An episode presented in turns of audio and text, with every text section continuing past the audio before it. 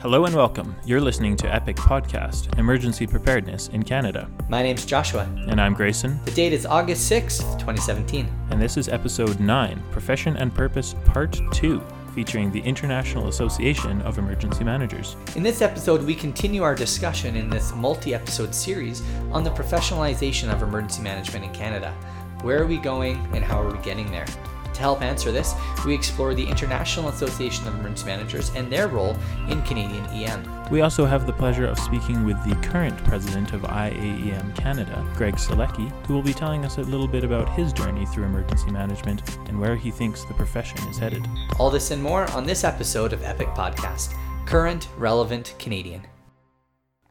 So, as we mentioned, this is part two of our Profession and Purpose series, where we discuss the rapidly growing field of emergency management and some of the paths to becoming an emergency manager. For those who remembered in part one, we talked to Jack Lindsay about some of EM's professionalization past. And now, looking forward, we examine how emergency management profession is organizing itself specifically through the use of associations. One of those associations is IAEM Canada, but before we begin on that subject, acronym analysis. That's right, we have some acronyms to deal with. So uh, I think we've defined the, defined the first one already, IAEM, the International Association of Emergency Managers. We'll also be talking about the CEM, the Certified Emergency Manager, the AEM, the Associate Emergency Manager, and the BCAEM, the British Columbia Association of Emergency Managers, and the OAEM, the Ontario Association of Emergency Managers. Now that that's cleared up, let's get to the interview. I have with me here today Mr. Greg Solecki, who is a very well known name in emergency management across Canada and, in fact, internationally, and who is, amongst many, many other things, the current president of IAEM Canada. Greg Solecki, thank you so much for joining us. Thanks a lot for having me. Really excited to be here. So, this series is about professionalization and the various paths that emergency managers uh, can take to become recognized as professionals within Canada. So, with that in mind, can you tell us a little bit about your own background as an emergency manager? For me, it was uh, quite an interesting journey. I started off as a firefighter in the lower mainland in British Columbia before moving into Calgary um, where I spent maybe 15 years as a firefighter on the floor, went into different areas like hazardous materials, dive rescue, high angle.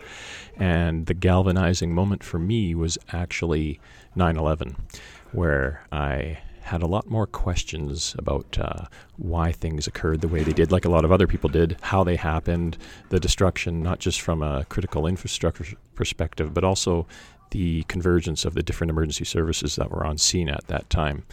Just prior to that, as well, in Calgary, we had the uh, Kananaskis G8 meeting, uh, which really incorporated a lot of emergency operations center uh, structures and plans that had to be in place. So I had a little bit of an exposure to what some of this meant because I was one of the hazardous materials specialists on scene for that and, and prepared for what anything could have occurred from a security perspective. So 9 11 occurred. I started looking around, asking questions within the city of Calgary, and found out that our disaster services group was in place. And at that time, there was just uh, one person, a disaster services coordinator, and they had actually started posting for another disaster services officer at that time. So this was a little bit before the maturity, really, of, of what uh, the city of Calgary had gained in emergency management and really grown their, their group to be. But after 9 11, I, I, ended up uh, being the successful candidate.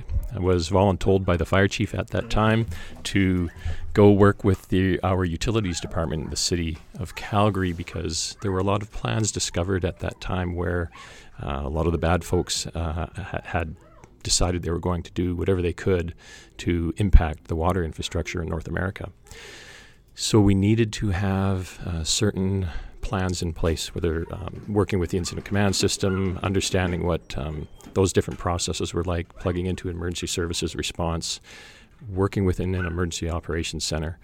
So I, I had a bit of a background on that because I was still, you know, new to emergency management but I learned a lot from a business perspective and the critical infrastructure side of it while applying what I knew from the emergency services side. So uh, I kept moving forward, looking for any educational opportunities, any certification opportunities, and that's where IAEM came in back in about 2002 for me. It offered a lot of opportunity to build my skills, training, whatever was needed to be a certified emergency manager, and then apply that to my current uh, work uh, responsibilities. So, what is IAEM Canada and why is it important to the profession? Mm-hmm. IAEM, uh, to start, actually came out of the FEMA group in the United States in about the 40s or 50s. It had a different name at the time, but FEMA actually really wanted to um, provide a forum for the profession to grow and make sure there was a certain certification in place. So, over the years, there's been a really strong relationship um, in the U.S. with IAEM and, and FEMA and the government, um, which is a bit different here. Uh, because we became a region in about 2002 and didn't become our own council until 2000 seven, I think. Uh, we're, we're kind of young as far as an association in Canada is concerned, but also I think as the awareness of the profession in Canada is concerned as well. And that's where we're really trying to, to move with our membership and with um, the the role of an emergency manager is, is, is have folks more aware, more broadly aware of what's available. And the certification with IAEM Canada, we're with IAEM, is a great stepping stone for that, I think. So in Canada, I am Canada, we're, we're fairly young, but we've uh, grown leaps and bounds. Uh, right now, we have 400 members in Canada and uh, five standing committees, and now sitting on different boards uh, nationally and in- internationally, which are some great steps that have been taken over the past few years with the previous boards. And what we want to do is continue to carry that momentum forward. So we have um, we sit on the Disaster Risk Reduction Board nationally and internationally, and the Tri Services Committee as well. So having that uh, ability um, to provide some expertise from our members and offer that opportunity to our members is something that we want to keep moving forward for sure, and having that good relationship federally with Public Safety Canada. So you mentioned a lot of the important federal partnerships that you have. What about provincial? Uh, what is the relationship between IAEM and some of the provincial associations like BC AEM or uh, Ontario Association of Emergency Managers? Yeah, one of the things we're really trying to do with one of our committees is the partnership committee and the membership committee is making sure we engage as much as possible with the provincial associations. Um, it's interesting, Canada being so big, and because we've got a smaller population with a bigger country, it's important to try and find those folks in those regions that are also ha- working with an emergency management association and aligning ourselves with them.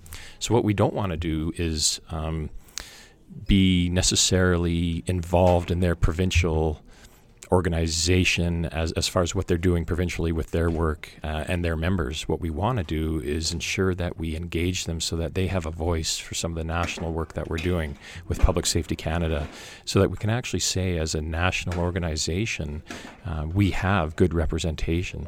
So, right now, if I go from west to east in British Columbia, you mentioned that there's the BCAEM, the Association of Emergency Managers, in place in Alberta, we actually do have the Alberta region of the IAEM in place. Saskatchewan and Manitoba, we're working with right now to develop a prairie region because we have members all across the country, about 400 members right now, um, Ontario being our largest uh, membership base. And then after that, it's Alberta, the prairie region, and the Atlantic region. But you're right, Ontario, we've got about 150 members there, and they have their own associations. So some are the provincial association members as well as international association or AEM Canada members as well. And where we and a lot of our uh, board members, um, about half of them are actually from Ontario. So although they may be having dual representation in in uh, different associations, still obviously we welcome their expertise and, and that actually is a, is a help to us to be a, a part of the board as well. And then moving across, uh, Quebec as well has their own association. We're in discussion with them to see how we can work together because um, uh, we've got about two or three board members that are bilingual right now.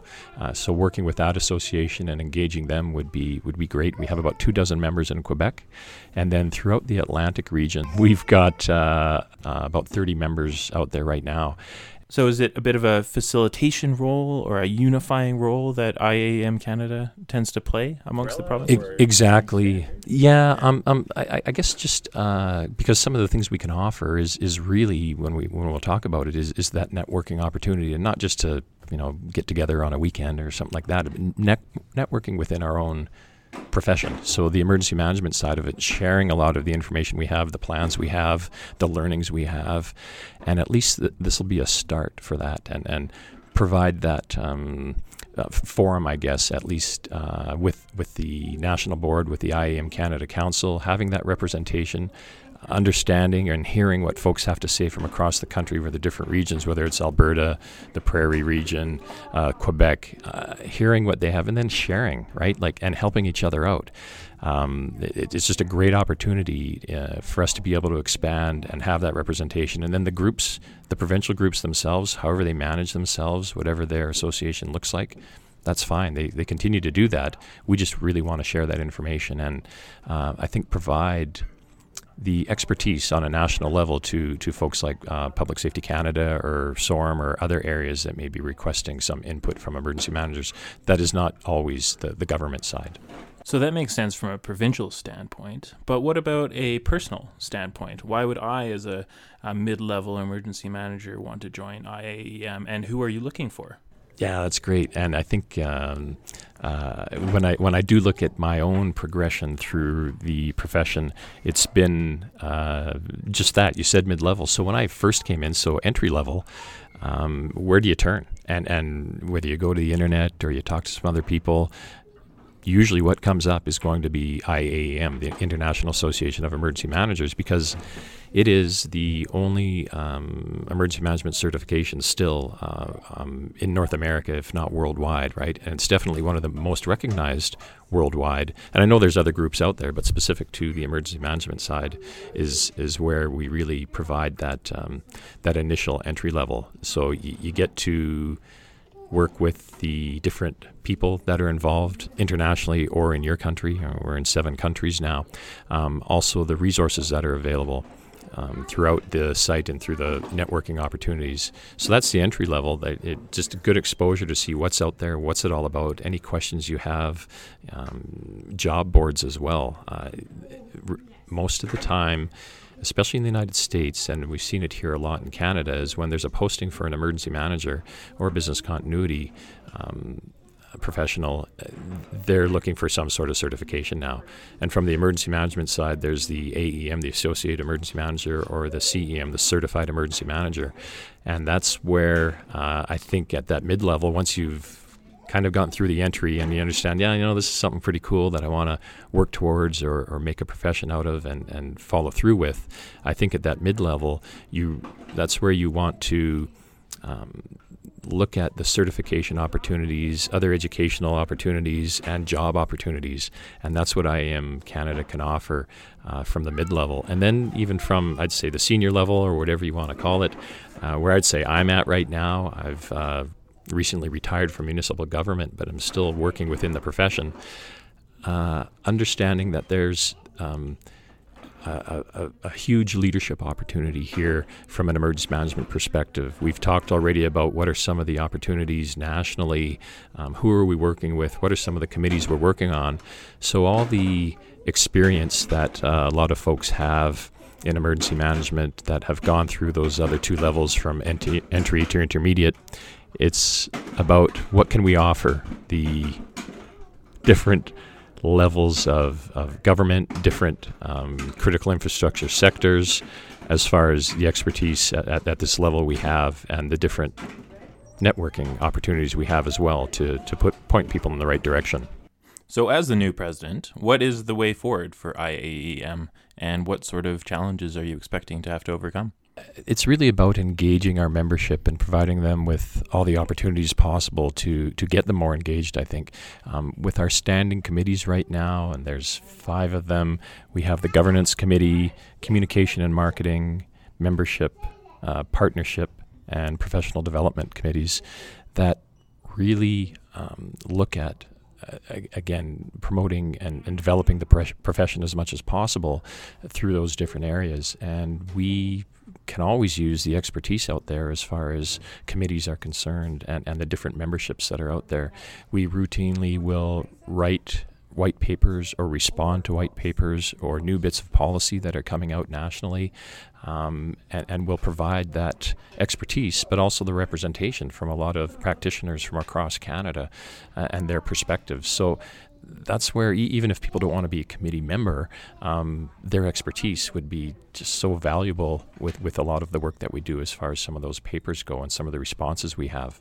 So moving forward, we just want to make sure that the members are aware of what's available to them and how they can help out their association because that's really what it's about is providing their expertise or their leadership for the association to move the profession forward and to work with all these different entities that are involved. So, one of the criticisms and challenges that I know IAM Canada has had to deal with in the past is differentiating itself from its US counterparts. So, what is the connection to the US organization, and what makes IAM Canada truly Canadian? One of the best things that occurred over the past decade was Canada becoming its own region or council. And now there are nine councils worldwide, including Japan, Australia, Asia, Europe, and a few more that are coming on board. What that allows us to do is really to make any separation from what may have been a US centric type of association. Um, I, I myself and uh, the other council presidents belong to the global IAM committee. So it's actually a global and international committee that manages um, all the different councils throughout the world. So it's more than just Canada now that's a part of the IAM, the International Association of Emergency Managers. We just happen to be the first region that that was uh, developed uh, within IAM Global, and now it's moved on from there. It also has to do with the maturity level of emergency management in Canada. Um, we talked already about the historical reference of IAEM in the United States and, and how the original group came out of FEMA because they were looking at a certified body to ensure the quality of emergency managers that they were employing across the United States. Whereas in Canada, um, IAEM didn't come out of Public Safety Canada, but we're working together with them a, a, lot more. And and the difference between that maturity level, that maturity model, is is what makes Canada unique. Not just that reason, but I think there is a cultural difference as well, which is why we want to have our own region and our own council. We do things a little bit differently. We we understand emergency management and all the critical infrastructure issues, but we're not you know, exactly like the United States.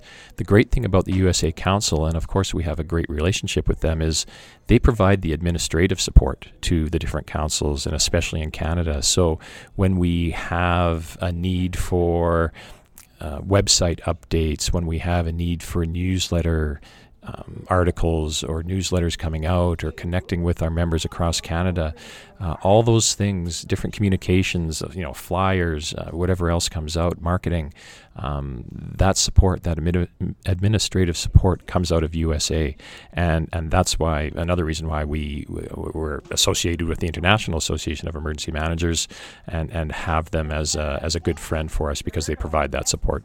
What sort of professional is IAM Canada trying to recruit?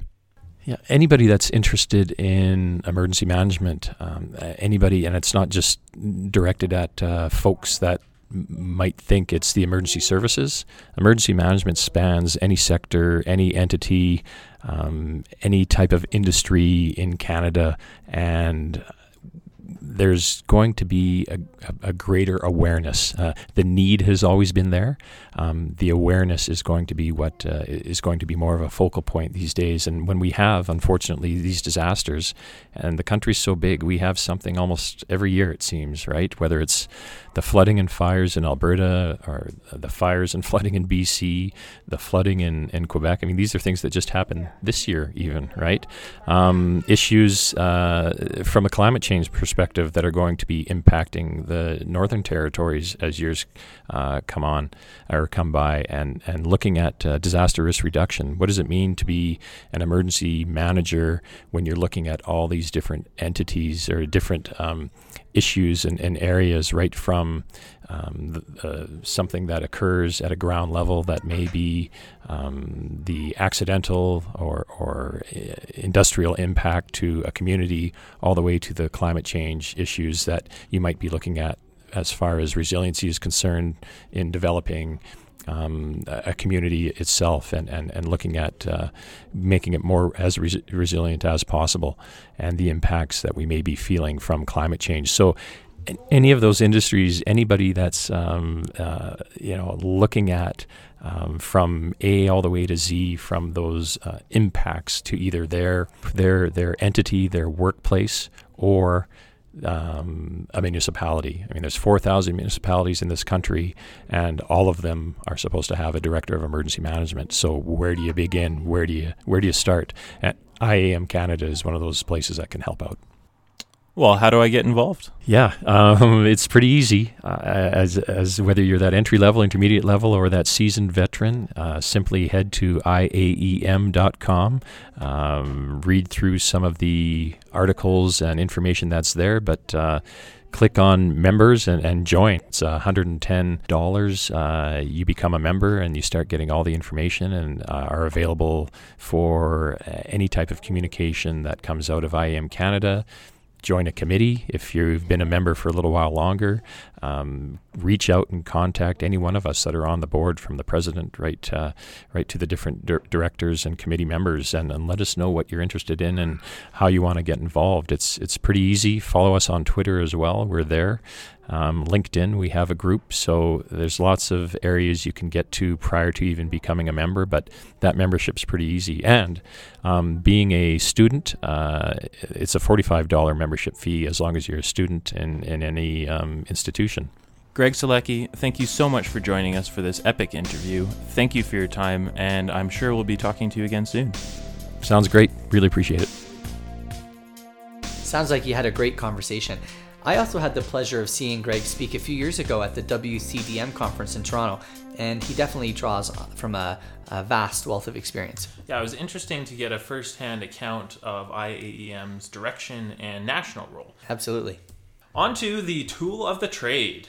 For this episode, because we're featuring IAEM, we decided to talk about the AEM and CEM dashboard. And as you remember, AEM is the Associate Emergency Manager and CEM is the Certified Emergency Manager. So these are the certifications that they offer, and the dashboard is the way you apply.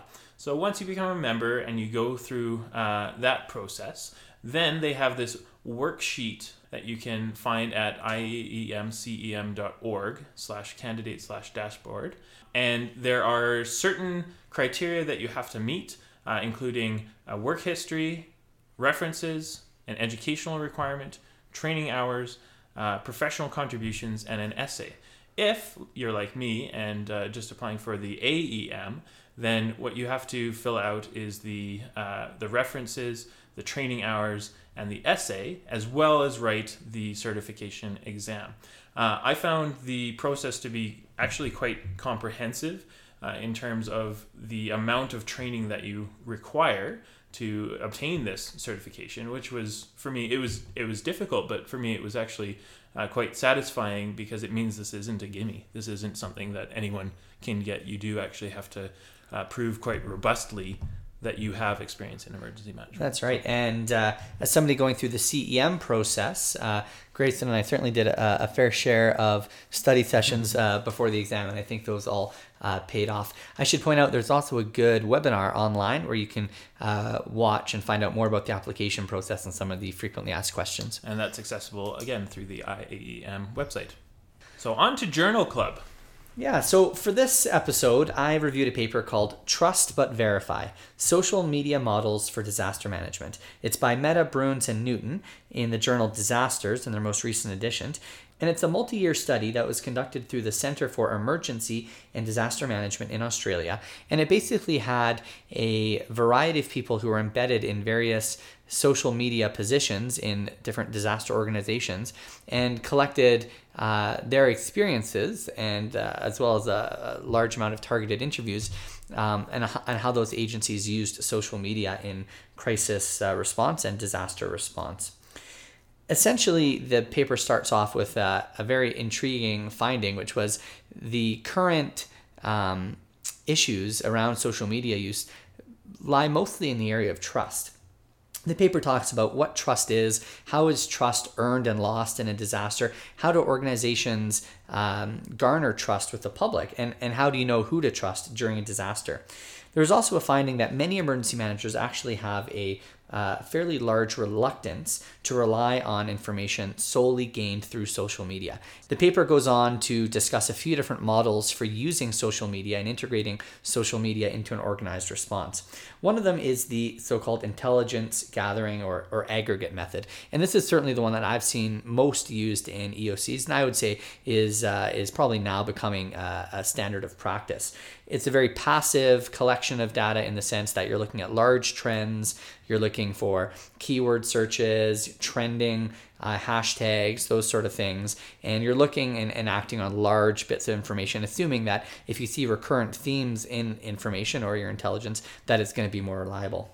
The second model is called the quasi journalistic model. And essentially, that's more active. So that involves active social media users, either in the EOC or somewhere in the formal response structure, who are not just looking at trends, but they're digging deeper and verifying information that they find on social media, uh, trying to um, corroborate between two sources, uh, acting on their own insights and expertise to verify information, and u- using that really to uh, lead their situational awareness. And the third method is called the crowdsourcing method. And this is basically where you use social media um, and kind of feed it back to itself to get confirmation of the information through other social media users. So, for example, um, if you're noticing a trend in social media, you could put a post out asking for people to verify that information. And this can uh, really call in large amounts of um, volunteers, many of whom may be very distant from the disaster response. And uh, collectively, they work to verify information, cross reference information, and assign some sort of um, uh, validity rating to it.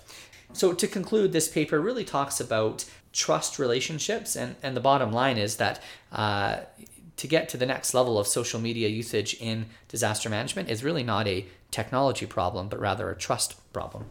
Yeah, super interesting. And obviously, social media is not going anywhere. So, I also heard notes of uh, effective crisis communication principles in there. That's right. So, the article that I chose to review is called The Taxonomy of Professionalism Reframing the Academic Pursuit of Professional Development. Uh, is by Brown and Ferrill, and it primarily deals with pharmacy students, but it doesn't actually matter.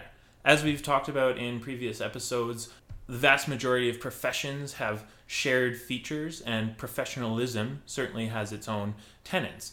Uh, and in this article, it takes the individual view of professionalism. So, what makes someone a professional uh, in terms of their own characteristics? Mm-hmm. Uh, they reference a lot of the traditional material on professionalism, and they propose this professionalism taxonomy and a professionalism pyramid. And they they come up with three main uh, areas of professionalism: competence, connection, and character. So the competence is that core body of knowledge that we're all familiar with as being a, a, a, key piece of a profession. The connection would be the interpersonal interconnectivity element, and then the character has to do with the individual and a shared view of uh, values, uh, of a, a moral code, and an attitude also called in some professions the hidden curriculum. Hmm. So it's this this underlying culture that often evolves naturally and without purpose. And it is the position of this article that that can be affected through purposeful education um, with this framework. So, bottom line is what is the profession if not a collection of professionals? And affecting that hidden curriculum or that culture is very important in the uh, evolution of individual professionals. Yeah, it, professionalism is definitely a uh, term that is uh, thrown around a lot, so it's mm-hmm. interesting. Well, it's a perfect segue into uh, this episode's book review, which is a book I just recently finished. It's called The Future of the Professions. It's by Richard Susskind and Daniel Susskind, is actually his son. And the reason uh, I reviewed this book was I attended an event a few months ago uh, where one of the authors was actually speaking by uh, by webcast from the UK about the prof- the future of professions and uh, specifically uh, healthcare professions. Um, the the book's titled "The Future of the Professions: How Technology Will Transform the Work of Human Experts," and it's basically a review of a variety of uh, fields, including um, medicine, the legal trade, journalism, various consultants, architects, the clergy, accountants, and it asks some some big questions and and does a good job of reviewing uh, what a professional is in its most core sense. So it talks about something called the grand bargain, which is essentially this implicit social contract that we have with professionals where we give them monopolies on authority to do different things. You know, uh, surgeons can do surgery and, and lawyers can um, prosecute cases. And uh, it talks about how this whole process developed over time and what it means uh, in a world where access to information is becoming uh, much more uh, democratized and anybody can uh, can you know get information and research things and um, have access uh, uh, unlike they ever had before. Uh, it also talks about uh, comparing that with professional experience and uh, how there's often some tension there. Uh, in terms of the, the big questions that I, thought were most thought provoking, um, they asked about, the authors talk about the role of a body of knowledge and how that um, is core to a certain profession, uh, profession being defined as a profession. Um, it talks about how a, a, professional has to have some sort of agreement to put their interests second to um, to their clients or, or their patients. And it talks about how professions definitely change over time. What a professional is today is not what a professional was, uh, you know, 50 years ago. In, terms of emergency management, the questions that uh, it raised for me was you know, is emergency management following the right model? Uh, you know, we, are talking a lot about emergency management professionalizing, but what does that mean? Does that just mean more courses, more certificates, higher levels of training? Um, if uh, you know the definition of professional is changing, you know, we want to make sure we're not using a broken model. Uh, there definitely is some concerns I've heard about credential creep in emergency management or the so-called merit badge courses and and all these different uh, um, certifications that that you can get uh, you know, it makes you wonder what is the core body of knowledge for emergency management and how does that play into experience and, and what's the, the ratio that a, a professional would need? And also what does the public expect from an emergency management professional? So we know that uh, the public now expects that disasters and emergencies are responded to in an effective manner, that you can't just say it's a disaster and that's a get out of jail free card. But what does it mean in terms of the, the individual professional and what social contract may, um, may there be between, between an EM manager and the public? So, although this book wasn't specifically about emergency management, uh, I would still recommend it. It's a good interdisciplinary read and uh, asks a lot of uh, thought provoking questions. Yeah, I especially like your question about the core body of knowledge because a lot of the literature out there doesn't belong to emergency management. That, That's right. That information on hazards belongs to geology or environmental sciences. Yeah, the engineering. The, yeah, or engineering. The information on uh, on evacuation theory um, and crowd movement that belongs to sociology. That doesn't really belong to emergency management in the same way uh, that medicine has its own body of knowledge. So yeah, yeah, it's quite interesting. You really have to be a um, take an interdisciplinary approach. And I think when we talk about unifying models for uh, disaster theory, increasingly we're seeing you know these different perspectives and different lenses. What is the sociologic approach to disasters versus the engineering approach to disasters? Yeah, um, yeah so I think you have to be a kind of jack of all trades uh, in this job. And that's all for that episode, but clearly we still have a lot to explore on this topic, so stay tuned for part three of Profession and Purpose, coming soon. Thanks for listening. You've been listening to an epic podcast production. As always, this production is designed as a supplementary educational tool for the emergency management professional, and the views and opinions explored during this podcast do not in any way represent the agencies or organizations that myself or Josh are employed by or may be a part of. For more information about the show or the people on it, please visit our website at epicpodcast.ca. And feel free to follow us on Facebook at Epic Podcast, all one word, or send us a tweet at username Epic Podcast. Until then, I'm Josh. And I'm Grayson. This has been Epic Podcast Emergency Preparedness in Canada. Current, relevant, Canadian.